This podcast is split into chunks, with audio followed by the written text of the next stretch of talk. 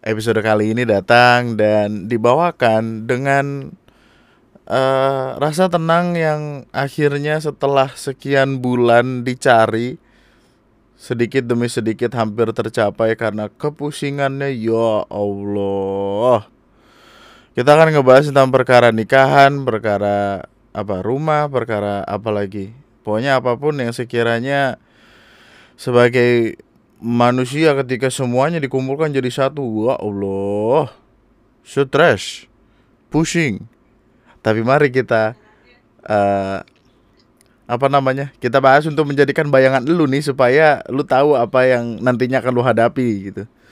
Nama gue Andri dan selamat datang di Lunatic Podcast.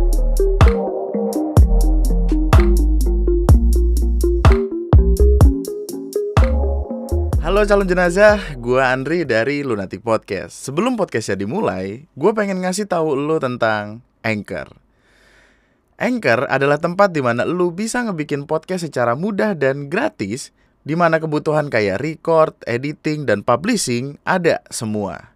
Anchor juga bakal secara otomatis ngedistribusiin podcast yang lu upload ke berbagai macam platform, termasuk Spotify.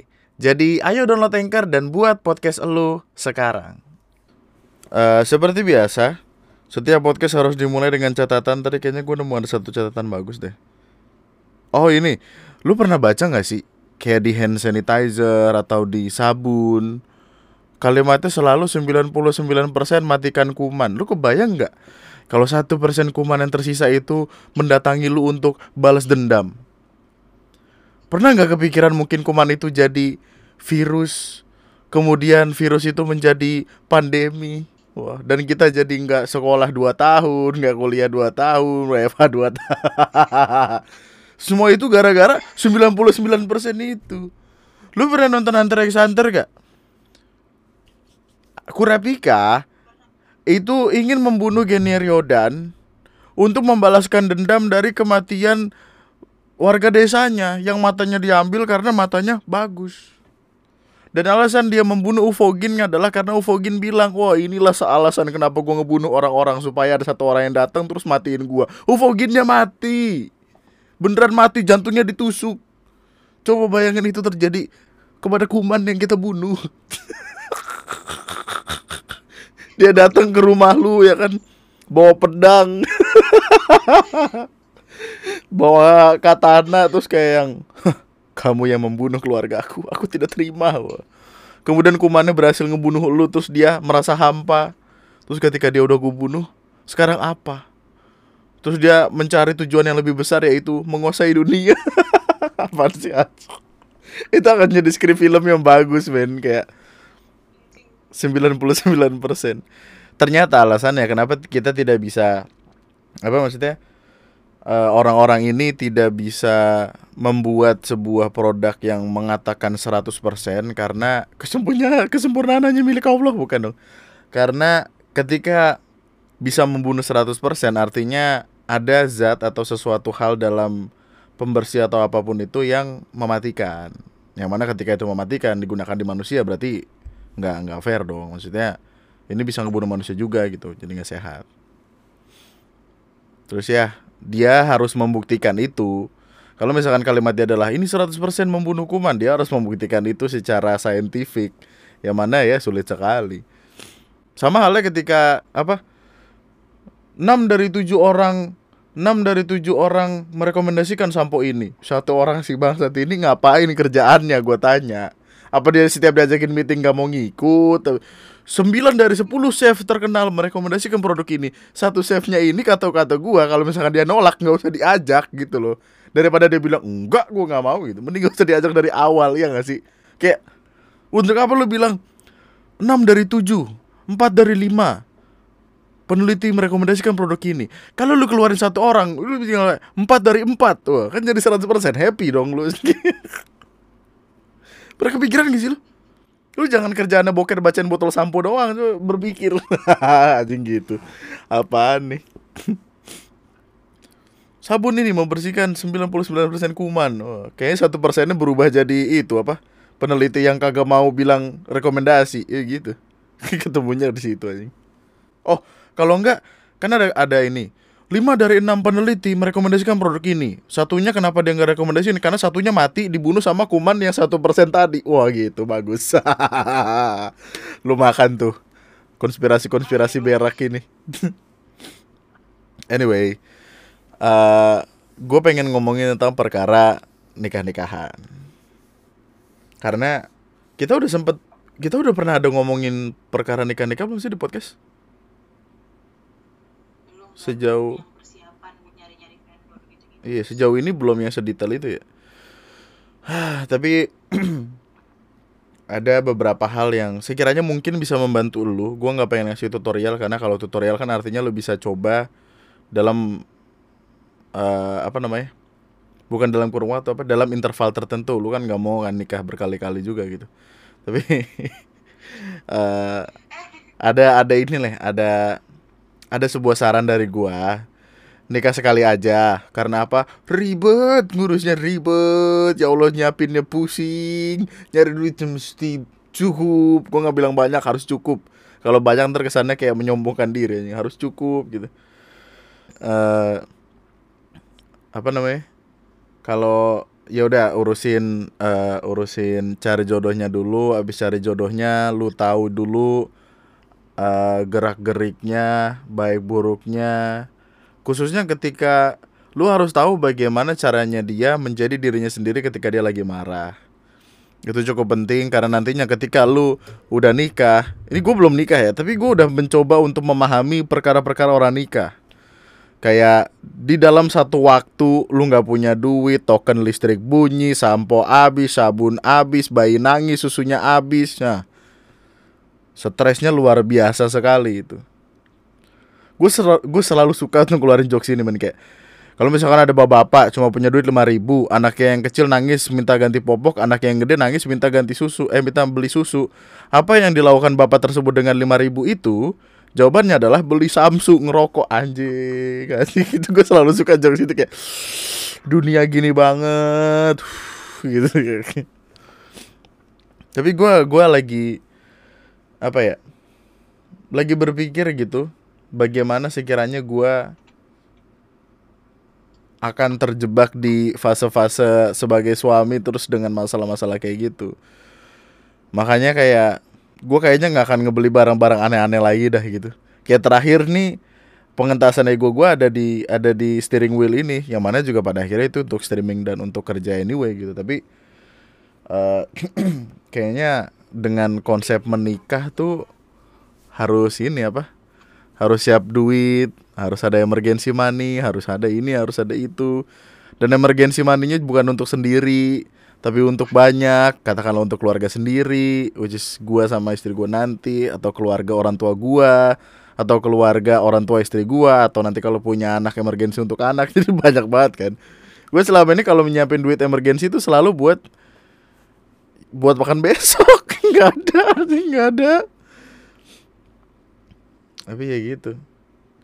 Kalau lu misalkan udah yakin sama pasangan lu ini udah tahu bagaimana cara dia marah udah tahu dia datang dari keluarga seperti apa karena ketika lu akan menikah ya yang lu nikahin adalah keluarganya juga jadi harus siap dengan segala macam runtutan yang ada. Gue tuh kayak ngomong pelan-pelan supaya tidak terkesan seperti apa ya tidak terkesan seperti ngasih dodol ke orang Garut gitu kayak lu nggak seharusnya ngomong ini nih karena gue udah tahu gitu loh. Jadi kayak kayak lu ngasih dodol ke orang Garut kayak oh rule of three-nya waktu itu kayak ngasih dodol ke orang Garut ngasih tahu tempat jajan murah ke orang Jogja atau ngasih tahu ini caranya bedakan. Nggak bisa sih jauh ya. Intinya intinya nggak pengen nggak pengen terasa tahu gitu tapi untuk yang pertama uh, kalau udah yakin segala macam udah lamaran segala macam yang harus diurutin adalah dokumen. Dokumen minimal eh, maksimal tiga bulan. Well enggak deh pokoknya gue ke kawan juga ada yang bilang kayak maksimal dua minggu sebelum nikah kok. Tapi pas daftar online juga itu 15 hari sebelum hari 15 sebelum hari pernikahan. Iya maksudnya uh, nggak nggak yang seterburu-buru itu harusnya. Cuman kan ya men untuk ngurusin nikahan aja pusing. Masa ya lo mau dibarengin pusingnya sama ngurus dokumen gitu? Karena gua uh, gua kan males ya orangnya. Gue malas keluar rumah gue malas jauh-jauh gue malas berurusan sama orang tapi hidup gue berurusan sama orang mulu. Jadi gue tuh uh, eh, RT tempat gue tinggal sekarang sama RT di mana KTP gue tertera itu udah beda dan niatnya gue nanti ganti alamat segala macam ya ketika udah nikah aja ketika pembaruan supaya sekalian aja gitu. Nah artinya gue harus pergi ke RT gue sebelumnya. Gue nggak kenal RT gue sebelumnya karena udah ganti. Uh, gue nggak tahu alamatnya gue nggak tahu namanya. Dan gue semalas itu untuk bersosialisasi sama orang untuk nanya kayak eh pak ini rumahnya di mana ya? gitu. Gue gue kadang masih masihlah seorang pemalas yang banyak alasan gitu. Tapi kayak makin mepet makin mepet oh ya udahlah diurus gitu. Terus akhirnya uh, gue ditemenin Windu nyari pak rt-nya yang kocak adalah gue nanya ini nanya itu dikasih tahu alamatnya segala macem Ketika seharusnya ke, gua masuk ke dalam gang itu di depan rumahnya ada tulisan ketua RT 3. Nah. Eh RT 2. Ah, bingung gak lu? Terus untuk apa gua pusing-pusing segala macam penuh dengan ketakutan ini itu? uh, tapi minta surat rujukan dari RT RW jadi ke RT dulu. Oh surat pengantar surat pengantar RT RW ke RT nya dulu gua kata pintu assalamualaikum segala macam minta ini. Terus marsin kalau gue warga situ dengan menyerahkan KTP nah terus uh, ketua RT-nya bikin surat tulis-tulis segala macem tanda tangan. Terus gue diminta untuk ke RW ke RW uh, eh, RW-nya cuma tanda tangan doang jadi kayak ada hierarki gitu loh kayak ada kayak gimana ya kayak wakil ketua eh enggak deh wakil ketua enggak ya? Sekretaris nggak sih? Kayak sekretaris nulis ini itu ini itu sama ketuanya ditandatanganin wakilnya tanda tangan udah gitu doang gitu. Jadi kayak hierarkinya RT nulisin RW dari RW itu udah dapat suratnya baru kemudian gue ke kelurahan. Yang gue takutkan dari uh, ngurusin hal-hal semacam ini adalah lama. Karena kayak gue punya pengalaman yang cukup buruk nih sama sama instansi pemerintah gitu. Karena sempat ada masanya gue bikin KTP makan waktu 2 tahun. Uh, ya kayaknya itu yang paling parah deh dan ngebikin gue kayak aduh gue males deh kalau urusan. Apalagi yang ngantri-ngantri segala macem gitu kan. Ah capek. Tapi karena terpaksa harus mau. Karena kalau enggak ya nggak bisa nikah gimana dong akhirnya ke kelurahan. Harus diomelin dulu. Akhirnya ke kelurahan ternyata di kelurahan tuh sepi. Waktu itu kayak cuman ada tiga orang. Tapi yang ngurusin surat nikah tuh cuman satu. Jadi kayak setelah si satu orang ini gue ke situ. Mana kocak dah. Jadi kan gue datang terus uh, bapak-bapak yang ada di situ tuh lagi ngurusin ngurusin satu orang lah. Nah ketika itu gue langsung datang ngasih dokumen gue dokumen uh, terus juga mesti ngasih dokumen calon calon mempelai wanita kan Tuh gue lupa tuh akhirnya gue minta kirimin KTP, minta nomor KTP segala macam terus bisa. Terus gue duduk, gue duduk orang yang sebelum gua ya eh orang yang iya sebelum gue yang lagi dilayanin akhirnya pergi. Terus tiba-tiba orang ke kelurahannya langsung kayak, "Dre, sini dah." Gitu. Kayak anak sendiri anjing, kayak kawan banget kita. Perasaan gue baru ngasih dokumen tadi langsung kayak, "Dri, sini dah." Lah gitu. Anjing, kenal kagak kita. Nih kita tiba-tiba nongki-nongki apa gimana nih? Apa ntar gue tunggu di luar nih kita makan siang bareng sebat-sebat ya. Gitu. Dri sini dah. Oh iya pak. Datang, gue kira dan mungkin ini gue gue takut ini akan menjelek-jelekan instansi tertentu ya jadi gue nggak akan terlalu terlalu panjang tapi ada beberapa hal lah cuman kekocakannya datang ketika ya ah nggak jadi deh. Ini aman gak sih? Jadi kayak jadi kayak gue datang gue dipanggil terus gue diminta untuk membacakan surat tersebut gitu. Membacakan detail dari informasi yang gue punya supaya itu bisa diketikin. Instead of orang kelurahannya ngeliat terus diketik sendiri gitu loh. Itu buat gue sih kocak ya. Tapi ya mungkin karena emang udah umur kali apa namanya lupa bawa kacamata mungkin positive thinking ya. Jadi rada kecil nggak kelihatan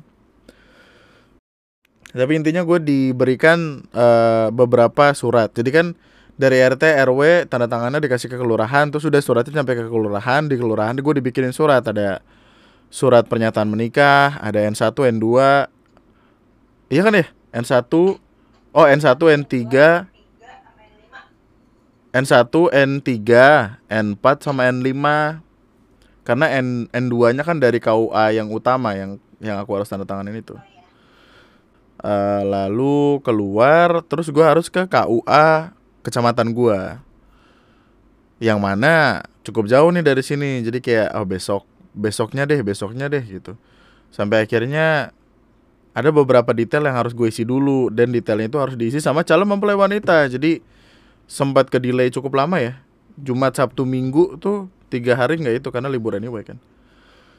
Jadi kan dokumen yang dari kelurahan itu hari Kamis tanggal 22 hari Senin gue baru ke KUA dan di KUA gue pikir akan lama karena oh Selasa ya? Selasa baru itu ya? Gue pikir akan lama karena yang namanya ngantri mah ngantri aja gak sih? Yang namanya yang namanya lama ya eh, apa banyak orang yang banyak orang aja gak sih? Awalnya gue pikir gitu. Hari Selasa pagi jam sembilanan gue sampai ke tempatnya cuman ada satu orang di sana. Dan lagi-lagi ketika gue dateng kepala kawannya kayak eh masuk bang masuk bang isi dulu isi dulu bukunya gitu. Terus gue isi semuanya manggil bang anjing. Kayak asik banget nih orang-orang Bekasi emang buset dari respect respect head bagian bujug. Sengget nih ah gitu. Gue ngisi surat apa ngisi buku tamu tanda tangan terus kayak mana bang sini mau nikah ya? Iya. Oh mau nikah. Mau nikah sama orang mana nih? Orang Jakarta Barat uh jauh juga ya gitu-gitu. Terus suratnya diambil sama dia terus dia ngomong kayak tapi uh, butuh mantra ya dua ya gitu. Akhirnya gue minta tolong sama Windu untuk beli mantra matrainya dapat terus gue kasih. Terus suratnya udah diurusin segala macem. Meskipun ada delay cukup lama karena nggak nggak lama-lama banget sih sebenarnya lima menit 10 menit. Delaynya karena internetnya internetnya mati bad gateway gitu. Gue keliat lagi kayak uh, bad gateway nih kenapa nih website lu nih? Kenapa nih nih apa perlu ganti PC apa gimana? Gue duduk diajak ngobrol bener diajak ngobrol gitu. Terus bapak-bapaknya kayak yang dikasih bala-bala sama sama apa sih office boy atau apa gitu. Pokoknya yang kayak ya CS lah CS di sana gitu. Kayak makan bala-bala mengopi gitu. Eh bang bala-bala bang. Oh iya bang gitu. Siap siap siap.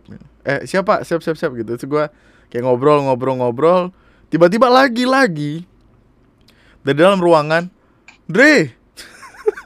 Gue kayak ya apa sih gue udah lu anggap keluarga apa gimana sih? Ini, ini pemerintah Bekasi menganggap gue anaknya sendiri apa gimana? Gue bingung. Dre! Gue dipanggil terus kayak gue suruh ngisi beberapa beberapa isian gitu kayak pokoknya sesuatu yang harus diisi untuk kemudian dikasih gitu. Kayak intinya cuman cuman kayak lu ngopi data KTP lu ke situ doang nama tempat tanggal lahir agama ya formulir yang gitu aja. Nah, terus gue balikin lagi. Terus duduk lagi nunggu. Tiba-tiba uh, dipanggil lagi. Dipanggil terus kayak suruh tanda tangan di buku tamu gitu. Terus udah gitu. Selesai. Yang awalnya gue pikir akan makan waktu lama akan yang ribet segala macam ngurusin ini itu ya ternyata yaudah gitu doang. Gue aja sampai sampai keluar terus balik lagi gitu. Kayak ah, ini udah ini aja pak. Oh ya udah itu aja gitu terus kayak yang eh iya pak makasih. Terus gue keluar dengan kehampaan gitu kayak kok nggak ribet? Jadi kayak jadi kayak iya udah udah negatif thinking jadi kayak masa kita nggak ribet sih? Gitu. Jadi kayak ada sesuatu yang hilang gitu. Masa nggak lama sih? Gitu. uh, terus keluar gue duduk karena jadi kan ketika ketika Windu ngasih gua materainya terus materai yang gua kasih kan uh, gua ngomong sama Windu man kita kayaknya perlu sarapan gak sih? Gitu. Iya mau makan apa ya? Terus akhirnya Windu keluar nyari makanan. Nah gua keluar nu duduk aja di pinggir jalan gitu uh, nungguin Windu. Jadi bahkan ketika Windu belum balik gua udah keluar. Yang mana itu Windu masih makan waktu 5 sampai sepuluh menit lagi untuk sampai akhirnya balik ke gua. Jadi kayak prosesnya cepat sekali sebenarnya untuk meminta surat rekomendasi itu Uh, jadi kayak karena gue akan nikah di Jakarta Barat, di mana gue notabene dari Bekasi, gue harus minta surat izin apa surat rekomendasi nikah, surat numpang nikah dari KUA taruh dari KUA tempat gue minta tanda tangan sama kop apa sama stempel untuk dibawa ke KUA Jakarta Barat itu.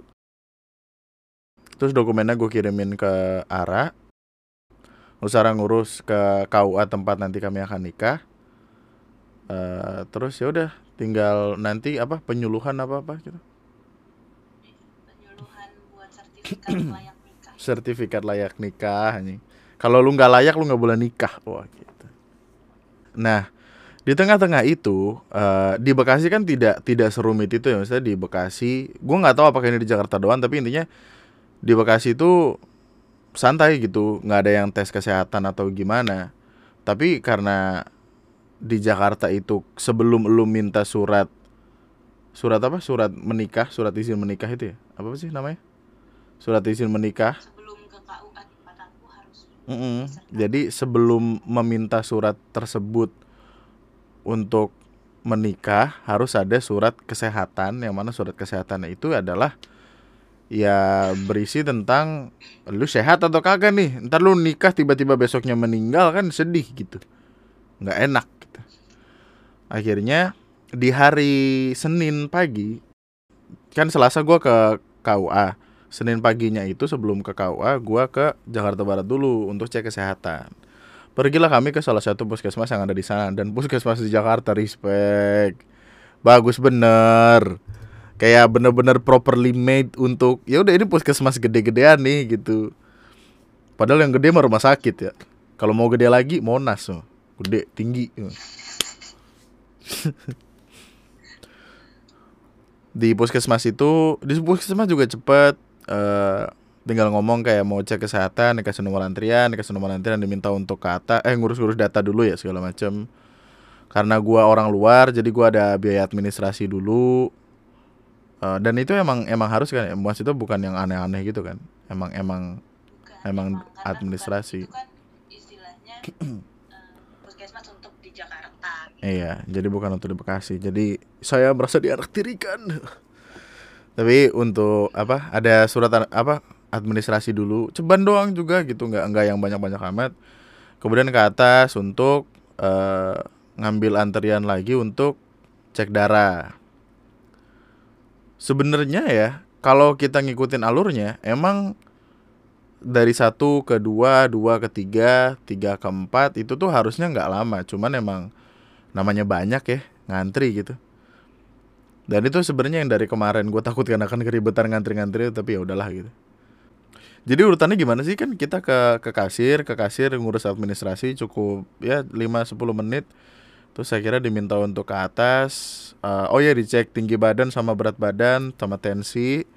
Habis itu nunggu lagi untuk dipanggil namanya untuk kemudian eh, ditanya-tanya secara jujur tentang sesuatu yang eh menurut lu rahasia? Menurut menurut pribadi biasanya rahasia tapi ya mungkin untuk urusan teknis kesehatan dan rahasianya juga terjaga gitu. Intinya ditanya-tanya segala macam gitulah bisa tanya-tanya itu dikasih eh kayak selem formulir formulir gitu untuk diisi untuk kemudian dibawa untuk ngecek darah. Datang ke tempat cek darah dan bener-bener disuntik gitu. Ini bekasnya masih ada nih di sini. Bener-bener yang gue kira tuh cuman yang lu tau gak sih yang di tek gitu di jari terus udah gitu. Ternyata enggak. Bener-bener yang kan kan gue datang. Iya gue gua nggak tahu arah arah gimana tapi eh, nama gue nomor gue dipanggil gue masuk ke dalam. Terus kayak yang apa ya? Oh tenang aja ya gitu. Terus tangannya digenggam tangannya digenggam mungkin nyari nadi gitu. Eh gitu intinya gitulah intinya di dicari nadinya. Terus disedot. Nah gua kan anaknya men gua ketemu jarum suntik itu baru gua ketemu jarum suntik itu terakhir waktu gua kecil. Ketika itu gua sakit terus disuntik. Ketemu lagi itu ketika vaksin covid anjing. Yang mana gua gua gua tuh anaknya nggak pernah yang sesakit itu sampai dibawa ke rumah sakit untuk disuntik. Nggak pernah gua makanya gua rada-rada takut sama jarum suntik. Suntik suntik tuh kayaknya sedikit gue cuma empat kali dalam hidup dah ke rumah sakit satu. SD enggak ada. Eh, SD enggak tahu dah gua gua lupa nih. Gua lupa lupa ingat ya tapi mungkin SD ya SD untuk vaks apa tetanus atau apa gitu. Ya mungkin SD termasuk udah jadi lima gitu. Satu SD satu rumah sakit tiga vaksin covid. Nah lebih banyak vaksin covid daripada gue sakit atau atau urus segala macem tiba-tiba ketemu itu lagi. Dan kalau vaksin kan di di tang di lengan ya maksudnya di bagian kiri dan kanan gitu. Kalau ini kan bener-bener di di apa di siku dalam apa sih ini namanya nih? Oh di lengan dalam gitu. Itu bener-bener kagak ada aba-abanya. Acan lagi gue mah bingung. Orang mah kayak siap ya kak? Satu dua enggak ini. Tangannya digenggam kak. Oh iya. Kerasa banget waktu disedot kayak gitu. Aduh ya ampun ya ampun. Awalnya diolesin diolesin alkohol dulu diolesin alkohol terus dingin dingin genggam gitu langsung disedot cukup banyak tuh karena emang buat tes darah segala macam. Oh ya gue sekalian nanyain itu soalnya golongan darah gue gue tahu golongan darah gue tapi gue nggak tahu positif atau negatif. Uh, udah darahnya diambil terus nunggu satu setengah jam untuk hasilnya keluar. Terus kami keluar dulu ke salah satu kafe gitu. Uh, yang mana kafenya? Bagus tapi wah harganya bikin kaget. Nggak kaget kaget amat sih. Kita udah tahu ekspektasinya pasti harganya akan segitu. Cuman kayak ya experience lah. Kita seharusnya dapetin hasilnya itu jam 10.45 ya. Uh, arah 10.40 gue 10.45 karena emang ada jeda kan. Berarti kami itu kalau satu setengah jam dari itu berarti kayak dari jam 9 gak sih? Jam 9 lewat dikit. Uh -uh. Berangkat jam 7, 9 lewat 15 itu udah disuntik, apa diambil darahnya. Gue satu setengah jam pergi-pergi dulu, uh, terus balik lagi jam setengah sebelasan. Setengah sebelasan ternyata makan waktu sampai jam 11 lewat untuk hasilnya bisa keluar dan cek darah itu difungsikan untuk ngecek gula darah, ngecek kekentalan darah. Gula darah gue normal ternyata respect, respect. Emang gue ngantukan karena emang kagak berolahraga ya ternyata. Ngecek uh, kadar kekentalan darah, terus ngecek ya apa IMS, infeksi menular seksual, semuanya negatif. Uh, darah eh gula gula normal, darah nih yang kayak kekentalan gitu. Yang mana arahnya adalah kayak ngerokok ya? Oh iya oh iya, itu gara-gara rokok. Ini kekentalan darah ini penyumbatannya bisa kalau ke jantung bisa gagal jantung kalau ke mana ke otak bisa gag, bisa gagar otak gitu. Eh, stroke. Gagar otak. Lagi aja gagar otak mau ketabrak aja pilihannya kalau mau ngerokok terus adalah stroke atau gagal jantung. Kata gue serem banget ini. Tapi kan Ya, gua aja ngebikin podcast sambil sebat-sebat ini. Gimana dong? Terus Sarah juga normal, uh, eh, IMS negatif segala macam. Oh, tapi darahnya juga sama kekentalan darahnya. Padahal Sarah nggak ngerokok, terus minum air putih lancar dan ya opsi apa? Informasi terakhirnya adalah kemungkinannya dari gen, dari keturunan. Terus sudah dari situ uh, yang cewek disuntik tetanus, yang cowok disuntik mati. Oh tidak dong. Ara disuntik tetanus dulu. Alasannya apa deh tetanus? Untuk obalan uh, tubuh nanti ketika mau hamil, melahirkan, hamil dan melahirkan. Jadi kayak karena karena alat medis pakai silver mengurangi kemungkinan infeksi tetanus yang gitu-gitu gak sih? Oh, bisa jadi ya. Tapi setelah Ra suntik itu saya kira bisa ngecek di website sertifikat uh, sehat apa sih? Sert.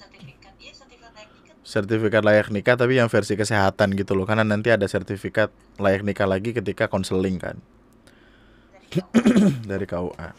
Udah dari dari surat itu dari surat puskesmas itu dibawa sama Ara untuk ditujukan ke KUA untuk minta surat menikah. Terus dari surat menikah itu dikumpulin nama dokumen gua jadi satu. Terus ya udah uh, nanti akan ada konseling. Oh ya daftar online ya daftar online. Nanti habis itu ada konseling. Terus habis konseling itu ya udah layak nikah. Oh bayar enam ratus ribu kalau misalkan nikahnya di luar KUA terus udah berarti kita tinggal konseling doang ya iya nomor penghulunya juga udah ada oh, nomor setelah setelah daftar online segala macem eh daftar online dulu baru itu berkasnya dibawa ke KUA ya? Iya. Karena karena ketika lo daftar online lu punya waktu beberapa hari gitu sebelum akhirnya expired eh dikasih waktu beberapa hari untuk ngasih dokumen itu ke KUA. Kalau lu ngasih-ngasih juga expired lu udah mesti daftar online lagi gitu. Hingga ntar dari daftar KUA itu tahu nomor penghulunya segala macem terus ya udah konseling habis konseling oh, udah tinggal nunggu hari H nikah. Gua ngasih tahu ini apa? Sebenarnya tadi kata kan semua yang ngurusin ayah kan. Hmm. sebenarnya kata ayah kalau nggak mau daftar online gak apa-apa tapi eh, resikonya adalah di sananya lama karena mbaknya bakalan ngetik lagi. Oh bakal nginput gitu ya oh. Jadi ya kata gue emang emang setelah dokumennya lengkap udah daftar online aja terus lu ke KUA cuma ngasih berkas doang. Karena kalau karena kalau enggak ya kata Ara tadi akan makan waktu lebih lama karena si mbak-mbak yang jagain itu admin atau apa gitu. Dia bakal eh, bakal butuh buat input ulang. Gua ngasih tahu lu ini karena apa ya kan kan kayak gua gua ngobrol sama orang kayak kayak gue lagi ngobrol sama kawan gua nih. Gua tuh sulit untuk mendapatkan informasi ini maksudnya sedetail ini sampai akhirnya gue nyobain sendiri gitu. Karena gua gua ngeliat di YouTube gue bahkan sampai nontonin vlog bapak-bapak yang jagain kelurahan anjing. Sumpah dah. Gue nontonin bapak untuk untuk bapak-bapak itu ngajarin gue bagaimana caranya ke kelurahan yang padahal ketika gue ke kelurahan begitu doang. Anjing kata gue gimana jadi intinya sekarang lu paham lah gitu. Dari RT RW kelurahan kelurahan lu ke eh, apa KUA KUA kecamatan dari KUA kecamatan. Kalau misalkan ini beda beda apa beda domisili ya? Maksudnya antara cowok sama cewek. Kalau kalau sama mah satuin aja gak sih? Langsung. Eh, terus KUA kalau perlu cek kesehatan khususnya untuk yang di Jakarta ya cek kesehatan dulu puskesmas. Terus ya udah daftar online dapat nomor penghulu tunggu hari H sama konseling sih ntar paling konseling. Gua sulit menemukan informasi ini karena gimana ya belum padahal udah banyak ya orang yang nikah ya. Apa gue males aja nyarinya ya? Kayaknya gue nggak yang nemu detail banget gitu karena emang males nyari dah. Dan emang harus dirasain sendiri gitu. Mesti lu mesti deg-degan lu mesti karena gini eh, ketika gua ke KUA kecamatan gua ada orang yang datang ke situ emang cuma purely buat nanya aja bukan buat nyiapin ini itu segala macem. Dan jawaban dari pertanyaan tersebut kan yang ngasih jawaban eh, apa namanya yang kerja di KUA itu. Jawabannya tuh nggak spesifik gitu loh. Jawabannya cuman kayak oh nanti ke kelurahan minta surat yang NN itu terus ke sini gitu. Jawabannya cuma kayak gitu. Kalau gua nanya kayak gitu juga kalau dan jawabannya sama gua akan tetap kebingungan dengan itu tapi ya udah kelar aman. Dan semoga buat lo yang mau nikah dilancarkan jalannya. Amin. Semoga gua juga dilancarkan jalannya amin ya Allah karena kepusingannya sangat luar biasa. Yang dokumen tuh nggak gitu nggak gitu riwah nggak sih sebenarnya? Karena di dalam kepala gua ngurus dokumen tuh ribet gitu tapi ternyata harusnya kalau dalam takaran kayak pagi ke ke eh, biasanya kan RT RW kan malam ya? Oke katakanlah RT RW malam. Paginya lu ke, ke kelurahan rada siangan lu ke KUA besoknya udah bisa lu kasih ke pasangan lu untuk dibawa ke KUA-nya dia gitu. Harusnya gitu kan? Bisa bisa cepat gitu. Itu di luar foto-foto sama foto-foto sama ini ya sama fotokopi fotokopi yang harus lu siapin ya itu foto lu sama pasangan lu background backgroundnya semuanya harus biru gak sih Eh, foto dua kali tiga sama empat kali enam masing-masing tiga lembar. Fotokopi KTP lu KTP bokap KTP nyokap eh, saksi eh, tanda tangan saksi which is kayak saksi terdekat itu kayak kakak om tante yang gitu-gitu. Gua kan ngisinya kakak ipar gua sama kakak gua kan. Oh iya ya? kakak gua kan dari nyokap doang nggak masuk kakak gua. Eh tapi nggak apa-apa lah maksudnya nggak masuk kartu keluarga gua gitu tapi ya udah terus eh persetujuan KTP lu butuh KTP dari pasangan orang tua pasangan lu KTP pasangan lu tanda tangan mereka. Eh nggak perlu ya tanda tangan ayah ya? Untuk dokumen aku gitu. KTP doang. Tapi ya itulah. Untuk ngurus surat-surat. Kayaknya akan yang lebih ribet adalah ngurus venue ngurus vendor ngurus itu kan. Instead of ngurus dokumen kan. Iya. Hmm.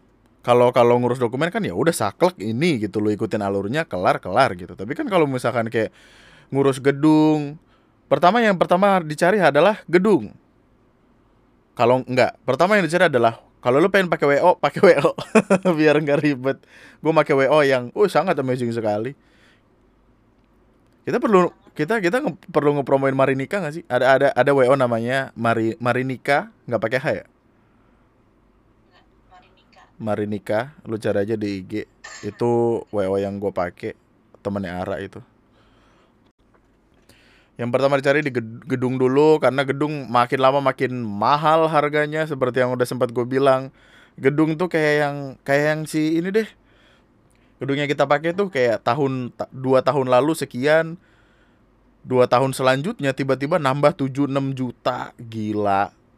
nggak masuk di akal men. Apalagi lu kalau di tempat-tempat yang gede kayak Ritz Carlton, eh, Hotel Indonesia. Oh, iya, iya, iya, iya, iya. Kayaknya momen juga nggak sih orang venue nih kayak pandemi udah Oh iya, iya mungkin itu salah satu kemungkinannya. Kalau lu perba- lu bandingkan harga 2019 sama 2022, gue yakin akan ada perbedaan yang cukup signifikan di sana.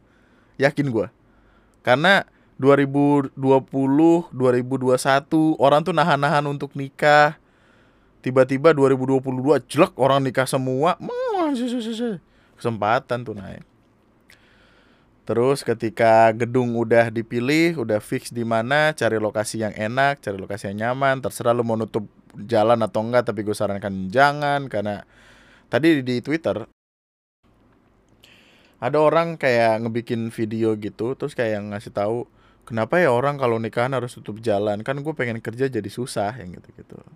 Jadi kayak itu itu adalah hal yang gue hindarin juga. Kenapa gue nggak nikah eh, katakanlah di jalan terus nutup jalan segala macam meskipun ya gue tahu harus ke mana tapi kayak gue nggak pengen ada orang yang berkata jelek di tengah kebahagiaan gue gitu ntar tiba-tiba lu lagi nikah happy happy disumpahin orang terus tendanya terbang gimana? Lu pernah lihat video di tiktok orang tendanya terbang? Nggak lucu banget itu bro. Ini ironi sih dan gue nggak boleh mentertawakan itu. Tapi ada yang nulis captionnya "Eh, mantan sukses. Apa mantan sukses anjing? Mantan sukses atas ketidaksetujuannya si orang ini nikah jadi dia minta dukun untuk bikin wow hujan badai. Tendanya terbang anjing nyangkut di genteng warga. Gimana masa lu nikah pindah ke genteng warga? Ya nah. sini bang sini bang. Di genteng Pak Anwar ya bang gitu. Makannya no, no, di gentengnya Pak Rido eh, di ujung. Aduh. Tapi ya terserah sih sebenarnya lu punya tanah lapang pakai tanah lapang gedung-gedung jalan-jalan suka-suka lu lah se. Karena budget juga kan gitu. Dan pastikan minta izin aduh gimana ya ini kalau ini rada sulit sih karena kalau lu kalau lu membership di TNM eh, ada stiker baru by the way TNM yay. Kalau lu membership di TNM gue sempat ada bahasan video yang khusus membership doang di mana itu pembahasannya adalah tentang orang yang marah-marah sama tetangganya yang nikahan tapi suaranya kekencengan. Eh, long story short intinya orang ini youtuber podcaster atau apa tukang nyanyi tukang nyanyi anjing suka cover cover lagu gitu deh. Terus dia jadi nggak bisa kerja segala macam dan akhirnya dia menyumpahi orang yang punya hajat nikahan tersebut dan ya gimana ya? Akan ada akan ada orang yang terganggu sih kayaknya. Cuman ya nggak tahu juga sih. Mungkin mungkin orang ini balik lagi ke argumen gue di video itu ya. Eh, ketika kita tidak di sepatu orang lain kita nggak akan tahu rasanya sepatu itu kayak apa gitu. Gue punya tetangga eh, kawan yang emang nikah bener-bener yang di jalan belakang rumah ini. Terus kayak yang eh, dangdut segala macem ya karena kawan nikmatin mah nikmatin aja gitu. Dan gue juga tahu dia lagi bahagia segala macem. Makanya nggak bisa yang nggak bisa yang karena karena gue paham karena gue juga mau nikah jadi gue tahu nih ada beberapa halangan kayak budget atau apa yang akhirnya ngebikin buat nikah di jalan gitu. Tapi setelah intinya setelah tempat nikahnya udah ketemu cari vendor-vendor yang dibutuhkan. Entah catering entah. Nih tapi sebelum itu lu pastiin dulu nih akan ada campur tangan orang tua atau tidak? Gua beberapa minggu lalu lah dapat WhatsApp dari seorang kawan. Nanya kemarin lu nikah jadinya berapa? Gue jelasin segini segini segini. Anjing bandingannya sama gue jauh banget tuh usul punya usul. Ternyata dia dia datang dari sebuah tempat yang emang kalau nikah harus gede lah gitu. Terus gue tanya emang yang apa uang yang keluar itu uang dari keluarga lu juga atau uang dari lu doang? Dari keluarga gue juga sih gitu. Dan itu yang harus dipikirkan gitu. Kadang ini kita kita kasar-kasaran aja ya nggak usah terlalu alus-alusan berak aja. Ketika ada campur tangan uang orang tua atau uang saudara atau apa masuk ke situ, mereka jadi merasa punya hak untuk ikut campur dalam pernikahan lu yang mana bisa jadi baik, kita nggak bisa memukiri itu bisa jadi baik, tapi bisa juga jadi buruk. Kayak dia memutuskan untuk kayak, ih masa pakai baju itu, pakai baju ini dong. Ih catering, kita kan punya punya saudara yang catering, pakai aja saudara kita gitu ya. Padahal makanannya tidak terlalu yang gitu-gitu loh itu banyak hal yang jadinya uh, memusingkan lu atas pilihan-pilihan yang dari awal lu pengen gitu. Dan uh, semua itu ya harus dikomunikasikan terlebih dahulu gitu. Beruntungnya gua sama Ara perkara nikah-nikahan uh, dananya dari kami. Jadi kami berhak untuk memutuskan apa yang pengen dan apa yang enggak misalkan ada saran atau apa mesti gimana kami punya hak untuk bilang kayak yang ini aja deh atau yang itu aja deh gitu. Tapi ya meskipun ada campur tangan orang tua atau saudara atau apa di sana ya lu juga berhak untuk ngomong ini nikahan gua nih gitu. Tolonglah sekali-kali ini sekali seumur hidup nih gitu. Jadi jangan jangan yang terlalu gimana gimana pernah ada cerita di twitter dia nikah segala macam halnya diurusin sama orang tuanya. Dia nggak boleh ikut campur dalam urusan tersebut. Di hari H pernikahan udah makeup segala macam ternyata makeupnya pedang zabuza ditaruh di alis anjing. Bukan pedang zabuza itu apa tahu gak sih? Uh, karambit yang di film The Red tuh yang ditaruh di tangan. Karambit men bener-bener. Lu kalau nggak tahu karambit bentuknya apa lu google dah karambit. Dan ini yang cerita tuh kayak apa kayak makeup vendor makeup gitu nyeritain kayak oh, ini nih gara-gara keputusan dari orang tuanya uh, akhirnya mesti direvisi ulang direvisi ulang dan akhirnya cakep gitu. Yang gitu-gitu loh. Terus perkara eh, intinya intinya lu jelaskan dulu perkara perkara itu akan seperti apa. Karena kalau misalkan di hari haknya berantakan kan lu nggak mau juga gitu.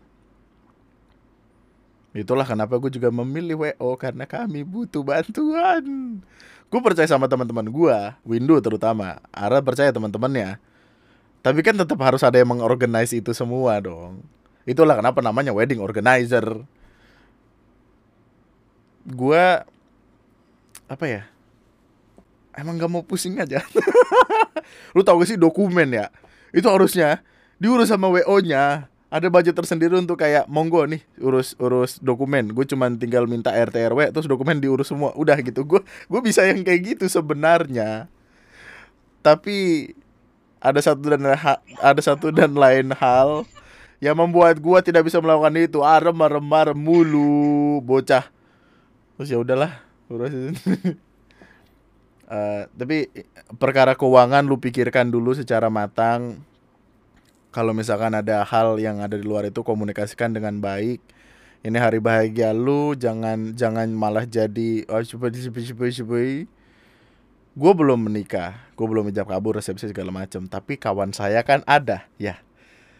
Gue yang awalnya masuk ke nikahan orang datang untuk ngata-ngatain sesuatu yang ada di sana, langsung berubah untuk kemudian mikirin kalau misalkan gua nikah terus yang datang orangnya brengsek kayak gua, emang gua mau kan gitu. gitu. Gue tuh ada masanya loh kayak datang ke nikahan orang terus kayak apa? Ini rendang apa sendal jepit nih? Pernah lo ada masanya gua kayak gitu. Tapi sekarang sekarang tuh kayak yang gue takut gitu tuh ngomong kayak gitu. Jadi kayak gue setiap datang ke nikahan, ke nikahan terakhir yang kita datengin tuh kayak enak, enak banget ini bu, semuanya enak. Gila kambing gulingnya guling banget. Oh gitu. Segitu banget untuk untuk mencari rasa aman dalam diri gue kayak ah ya Allah. Semoga yang datang nggak kayak brengsek brengsek gitulah gitu. sekarang tuh kalau ngelihat orang nikahan langsung berkaca gitu kayak oh ini bagus nih. Ini pakaian kayak gini aja. Sesimpel bunga ah, daun asli daun palsu aja tuh gue liatin aja. Aneh banget gue sesimpel ini tempat panas apa dingin gitu. Kita jadi nilai kekurangan nikahan orang lain iya. sampai iya kita evaluasi gitu loh. Iya bener. Jadi kayak apa penilaian. Studi banding gue studi banding. Kenikahan orang studi banding untuk gue pakai di nikahan gue sendiri. Panas enggaknya minumannya eh tapi intinya ketika keuangan segala macam udah enak pergi ke nikahan orang udah buat belajar pikirin vendor vendor makanan. Nah, makanan gue bersyukur udah ketemu. Dan kalau bisa lu datang untuk test food karena gua menyerahkan semuanya kepada Ara. Eh, well makanannya sih enak bener enak. Cuman kan enak atau tidaknya itu ketika tidak ada perbandingan di sana akan sulit dong untuk mengecap apakah ada yang lebih enak dari ini atau yang ini jadi biasa aja gitu cuman waktu itu karena ah ya udah kalau enak enak buat kamu enak buat semuanya. Eh, gitu. Males banget bro, jauh anjing. 33 kilo, 34 kilo, ya Allah. Mending gue turu. Tapi eh, pada akhirnya ngerasain juga sempat ada test food yang benerannya gue ikut juga Dan ya enak, enak, enak aja. Cuman kan enak atau tidaknya subjektif ya. Siapa tahu tiba-tiba datang ibu-ibu yang I don't know, master chef apa gimana tiba-tiba datang "Mm, Micinnya kurang 2 sendok ini Gimana ini Ini kecapnya bango ya ini Harusnya pakai kecap yang satu lagi apa deh namanya? Wah, dia nanya. Siapa tahu ada yang kayak gitu kan kita nggak tahu tapi iya, gue tes food setelah bayar. Jadi percuma juga gue tes food itu sebenarnya. Astaga. Tapi tes food dulu, cobain yang banyak, lumayan juga makan gratis.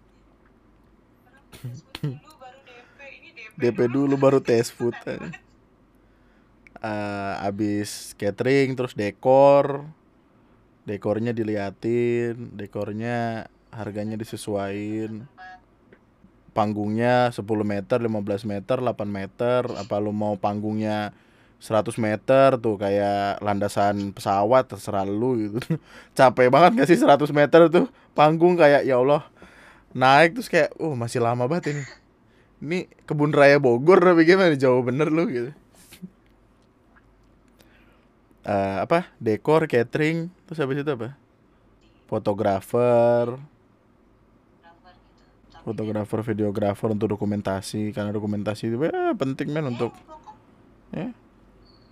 Terus eh, musik kalau ada musik oh yang pokok baju lah.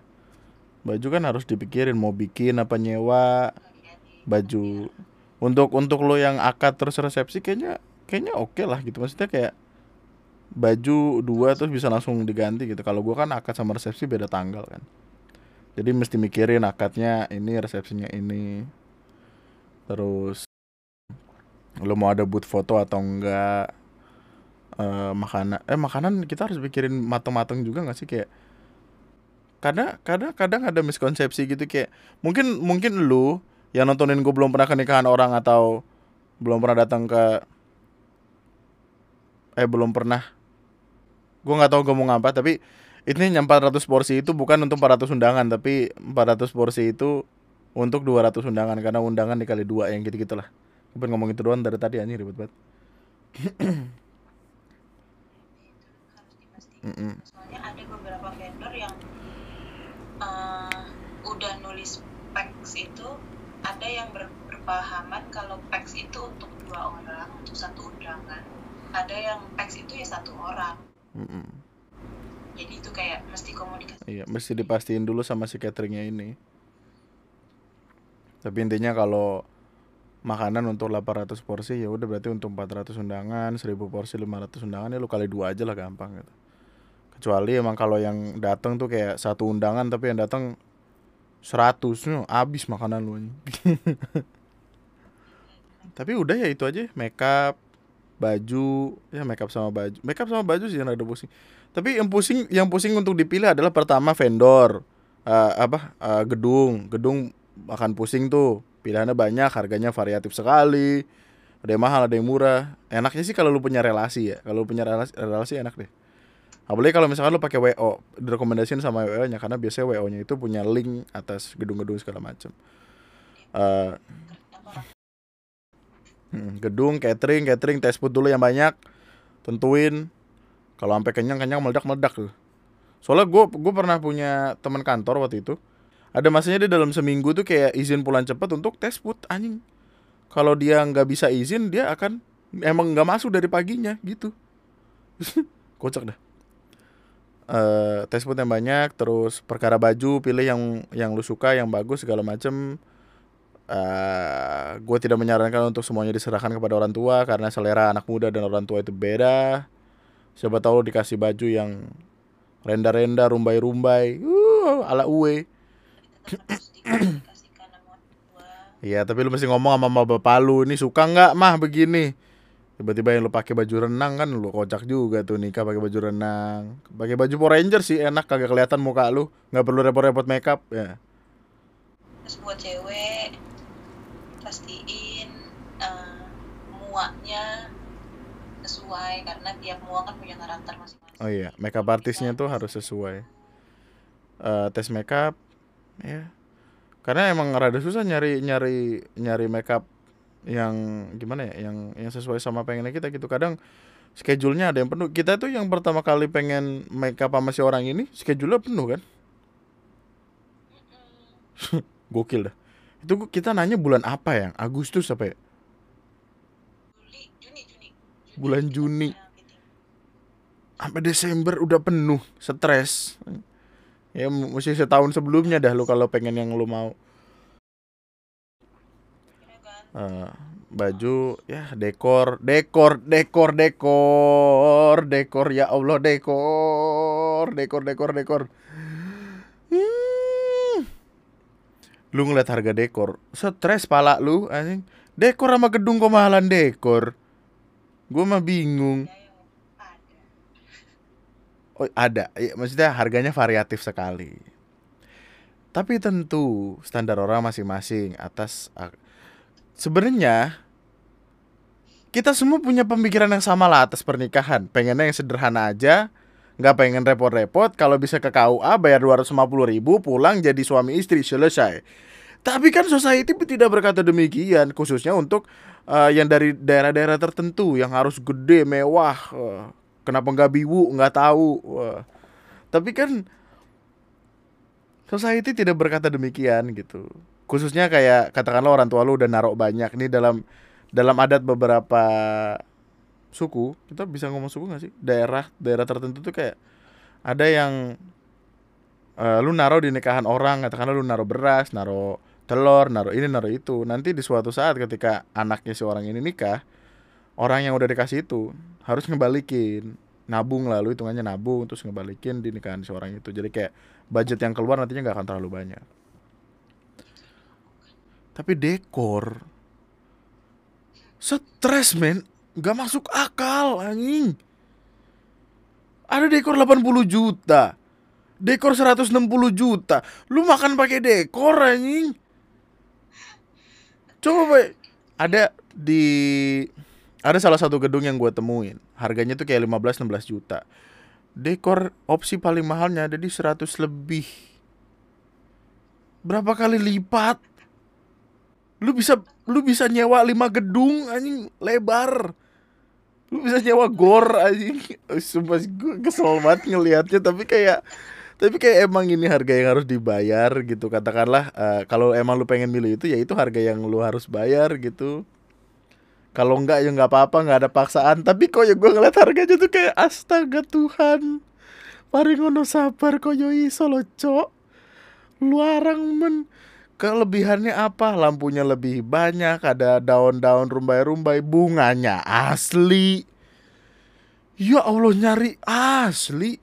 Ternyata mahal bener. Mahal tau. Bunga mawar satu tangkai ceban Iya sih, satu tangkai ceban kalau misalkan kita taruh 100 tangkai udah berapa tuh? Satu juta ya? Iya sih. Tapi gue, gue tuh kelihatan kayak gregetan sendiri kayak ya Allah segini banget nih gitu. kamu kamu nggak ngerasain waktu nyari vendor dekor hmm. banyak banget vendor. Terus ada masanya kayak aku ngeliatin IG-nya terus kayak followersnya nggak gitu banyak tapi dekornya bagus banget. Dan ngeliatin highlightnya juga kayak belum ada artis atau siapa pun yang pakai dia gitu bagus terus nanya kayak pas nanya kayak oh untuk dekor di, untuk dekor karena dia base nya di Tangerang Hmm. Terus kayak untuk dekor di Jakarta kita start from 75 juta Waduh. Terus aku kayak nggak berani ngerit gitu loh aku takut Stres anjing. Gila. Yang jadi kan gini. Yang lucu adalah gini, gua gua kan eh, setiap dua kali seminggu gua ada kelas bahasa Inggris. Waktu itu gue ngobrol sama tutor bahasa Inggris gue yang memang ingin menikah juga. Terus gua ya basa-basi lah pengen minta rekomendasi tempat. Eh, kira-kira enaknya di mana ya nikah ya karena waktu itu emang belum ketemu gedung tuh. Ditawarin lah sama dia di salah satu tempat yang emang cukup strategis di Jakarta. Harga gedungnya lumayan. Kayak I don't know 80 100 untuk sehari mungkin gue lupa.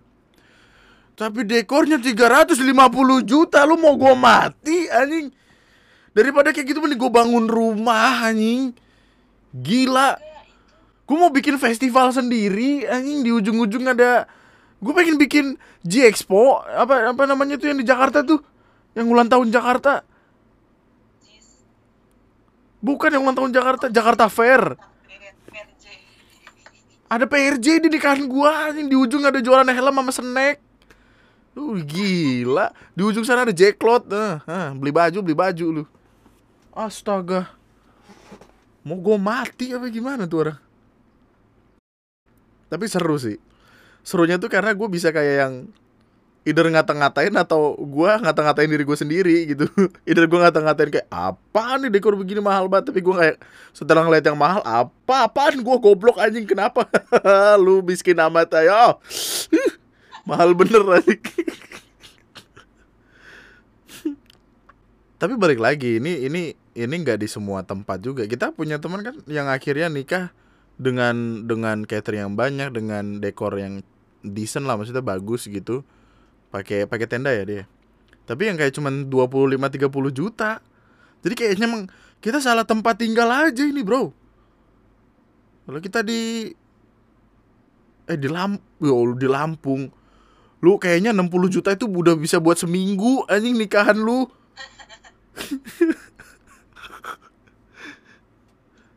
Gua tapi ya itulah itu itu harus lu persiapkan secara matang obrolan antar pasangan itu penting sekali dalam perkara keuangan itu men. Karena kalau tidak wow berantem berantem lu pasti itu. Kayak kayak yang ceweknya pengen ini gitu. Ih aku pengen gitu. Waktu cowoknya ngelihat anjing lu dekor 100 juta lu mau gue mati? Gitu. kayak berantem nggak jadi nikah gitu, gitu lucu kali ya. Tapi emang cobaannya sih luar biasa lu lu kalau mau nikah tuh cobaannya ada aja gue mah heran. Ada aja yang aneh-aneh tuh. Kayak hal-hal yang nggak seharusnya ada gitu tiba-tiba eh, riwah aja gitu tiba-tiba datang terus kayak mak apa sih? Kayak perkara tiba-tiba ada kebutuhan mendadak. Gua tuh ada beberapa perkara keluarga yang tentu saja tidak bisa disebutkan tapi kayak tiba-tiba datang aja nih perkara gitu. Kayak setahun sebelumnya nih aman aman beberapa bulan sebelumnya bahkan beberapa minggu ih. seminggu mau DP DP tiba-tiba ada yang nyoh lah kok gini? Kemarin-kemarin ke mana aja? Tiba-tiba datang sih kayak apalagi kalau perkaranya keuangan. Ya ampun Tuhan. Tapi ya kalau kalau ada niat ada usaha ada jalan lah. Kayak Gojek aja pasti ada jalan. Eh gitu Gojek masuk yuk mantap. Cuman kepusingan-kepusingan itu kayaknya emang mesti dinikmatin men. Mesti dinikmatin, dipahamin untuk ngebikin lu sadar kalau kayaknya sekali aja dah. Kalau berkali-kali repot guys. Makanya gue bingung sama orang yang bisa istrinya banyak. Itu tuh kayak Men lu gak repot apa men? Gitu. Lu ngurusin satu aja tuh pusing loh. Tapi kenapa tiba-tiba Lu emang gak pusing punya banyak mertua men? Gitu atau lu nggak pusing ntar di rumah lu berantem mulu men istri lu banyak gitu. Gue nggak gue nggak tahu deh mungkin emang ya selama bisa menafkahi atau apa itu udah urusan online tapi kayak gue ngelihatnya aduh gue nggak akan bisa nih kayak gitu tuh. Pusing banget tuh pas itu. Ngurus dokumen buat nikahin satu orang aja ya Allah bolak baliknya bukan main. Hmm. kalau uh, ini ini gue masih mending ya. Gue ini tentu tidak enak untuk ngomong mendang mending tapi gue sama Ara tuh cuman beda kayak gue di Bekasi Ara di Jakarta Barat. Ada temennya dia yang satunya orang Jakarta satunya orang Jawa Timur. Lu urus tuh dokumen. Nah mampus lu. Pusing nggak lu? Hidup lu gimana coba itu? Gue tahu bisa diwakilin gue tahu bisa ini itu. Tapi kan kayak kalau misalkan semuanya butuh tanda tangan lu butuh yang ini aja. Gue udah stres duluan mikirnya nih kakak dari bokap gue itu dia dari Tegal suaminya dari Kalimantan Timur. Nah, ya, ya, ya, ya, ya, ya. Kagak cuma duit habis buat fotokopi, habis buat tiket. Eh, eh, eh. Coba lu bayangin ya, coba lu bayangin nih. Lu udah pergi jauh gitu uh, apa lu udah nyiapin dokumen segala macem untuk pergi ke Tegal. Kata lu dari Kalimantan untuk ke Tegal. Udah nyiapin dokumen segala macem waktu nyampe Tegal ada satu dokumen penting ketinggalan. Nah nah nah nah. Ngebayangin aja gue nggak berani. Anjing pusingnya kayak apa itu? Stresnya kayak coba sampai di Tegal terus kayak ya Allah. Dokumennya ya Allah. Kurang satu nangis dulu nangis. Opsinya kan paling kayak dipaketin paket ongkir lagi. Iya kalau ada orang di rumah kalau dia sebatang kara di rumah aduh mesti balik dulu. Kalau nggak dapat tetangga bu dobrak pintu saya nggak bisa nggak pakai window ya kan? Minta dokumen pintu dijebol. Aduh ya ampun. Seru sih seru men. Serunya tuh datang dari hal-hal yang tidak terduga nih kocak-kocak dan intinya ya ketika ngurusin segala macam tentang nikahan ini ngebikin jadi aware gitu kalau nggak boleh sembarangan datang ke nikahan orang terus gue kata-katain gitu. Mungkin ini akan ada part lainnya di mana menceritakan ketika setelah nikah ya mungkin setelah Desember Januari lah mungkin akan ada part selanjutnya gitu. Oh iya apa? Apa tuh sarannya? Saran kalau buat yang mau eh, dan dan memilih untuk tinggal berdua. Hmm. atau mau bangun rumah atau mau beli rumah atau mau kontrak atau apa. Tapi khusus yang mau beli rumah atau mau bangun rumah itu jangan dibarengin sama urus nikahan karena pusingnya double. Stres banget anjing, gila. Jadi gini. Sebenarnya ini ada pengalaman temannya Ara juga, temannya Ara dia nikah eh, sambil bangun rumah, tapi ternyata rumahnya bermasalah karena kontraktornya ini dan itu segala macam lah. Jadi kan pusingnya double tuh. Ternyata itu gua rasakan juga. Lebih ke perkara duit sih sebenarnya. Lu bingung nih, ini yang nikah dulu duitnya diurusin, apa yang rumah dulu? Masalahnya di bareng-bareng gitu. Jadi kayak bulan ini nikah, bulan depan rumah, bulan ya Allah, ya Allah Tuhan Gusti. Untung mental gue kuat kalau kagak udah gue gigit ini tembok rumah nih. Gue makan semuanya. Pusingnya tuh jadi double. Lu mesti ngurusin yang satu ngurusin, eh ini rendangnya mau yang mana? Eh ini ntar gubukannya kita mau kambing guling apa soma Yang satunya kayak ini bata merah apa hebel mas Nah bingung nih Nah itu yang digubukan taruhin bata merah aja nggak apa-apa tahu ini buat di tembok ini taruhin kambing guling di tengahnya mas biar temboknya kuat pen gue semen aja diri gue sendiri tuh kayak aduh Eh, tapi kayaknya kalau untuk ngomongin perkara dulu sudah sejam juga. Eh, intinya buat lo yang pengen menikah, good luck. Dan semoga good lucknya itu juga datang ke gua. Semoga aman terkendali sampai hari H. Untuk yang belum kepikiran nikah, pikirin tabungannya dulu aja. Karena eh well, well, akan lebih baik kalau misalkan lu ketemu pasangan atau keluarga orang tua, orang tua lu atau keluarga pasangan lu yang memilih untuk kayak gampang udah dikawal aja. Meskipun resikonya adalah kayak yang kayak yang beberapa tetangga gue bilang ada beberapa anggapan kalau orang nikah di KUA tuh kayak hamil di luar nikah kan anjing ya kenapa sih lu pikirnya begitu orang-orang tuh tahi dah. Lu gara-gara lu lu pada itu orang nikah jadi ribet. Jadi ngeliatin dekor 100 juta. Gila tapi ya itu itu balik lagi ke perkara apa referensi masing-masing perkara keluarga masing-masing aturan masing-masing. Nabung aja dulu dah yang banyak dah. Ketika lu punya uang apa pun apa pun yang lu pengen bisa dah nyampe dah. Mau lu sambil nikah sambil bangun rumah juga bebas. Mau lu sambil nikah sambil bikin gedung olahraga sendiri yo monggo gitu. Tapi yang terakhir adalah siapin segala macam fisik dan mental lu itu. Karena ya Allah mental lu digempur habis-habisan bro. Bro ya Allah. Kayak satu deng. Baru baru kelar rehat sejenak tiba-tiba buak dari samping. Hmm. mental lu diuji. Kalau nggak kuat berantakan gua amarah tuh cenderung telat soalnya nyiapin segala macamnya. Karena di dalam kepala gua terlalu banyak hal yang dipikirin dan dalam kepala gue intinya cari duit aja dulu gitu untuk mempersiapkan semuanya. Karena kalau ada duit at least tenang lah. Kita juga bisa pakai WO karena kan ada duitnya. Kalau kagak ada duitnya kagak pakai WO gitu. Eh ya mental lu men. Siapin mental deh. Digempur lu. Soalnya kalau lu santai banyak yang bantuin ini juga kita cenderung banyak yang bantuin ya jadinya aman ya. Maksudnya di luar WO gitu ada teman-teman gue ada kawan-kawan gue yang selalu nanyain gitu kayak persiapannya udah sampai mana. Ada juga teman-teman yang nanyain persiapannya udah sampai mana mau dibantuin enggak apa yang kurang gitu-gitu. Ketika ada temen lu nikahan lu bantuin aja men. Ketika lu nikah lu akan dibantuin gitu aja sebenarnya. Jadi kayak berbuat baik lah berbuat baik lah supaya dilancarkan. Hmm. Tapi ya sampai jumpa di podcast gue selanjutnya. Mungkin pembahasannya ada, akan beda lagi. Ini cukup panjang baru ini gue nggak bingung ngomongin ngomongin perkara ya. Biasanya tuh kayak bingung gitu.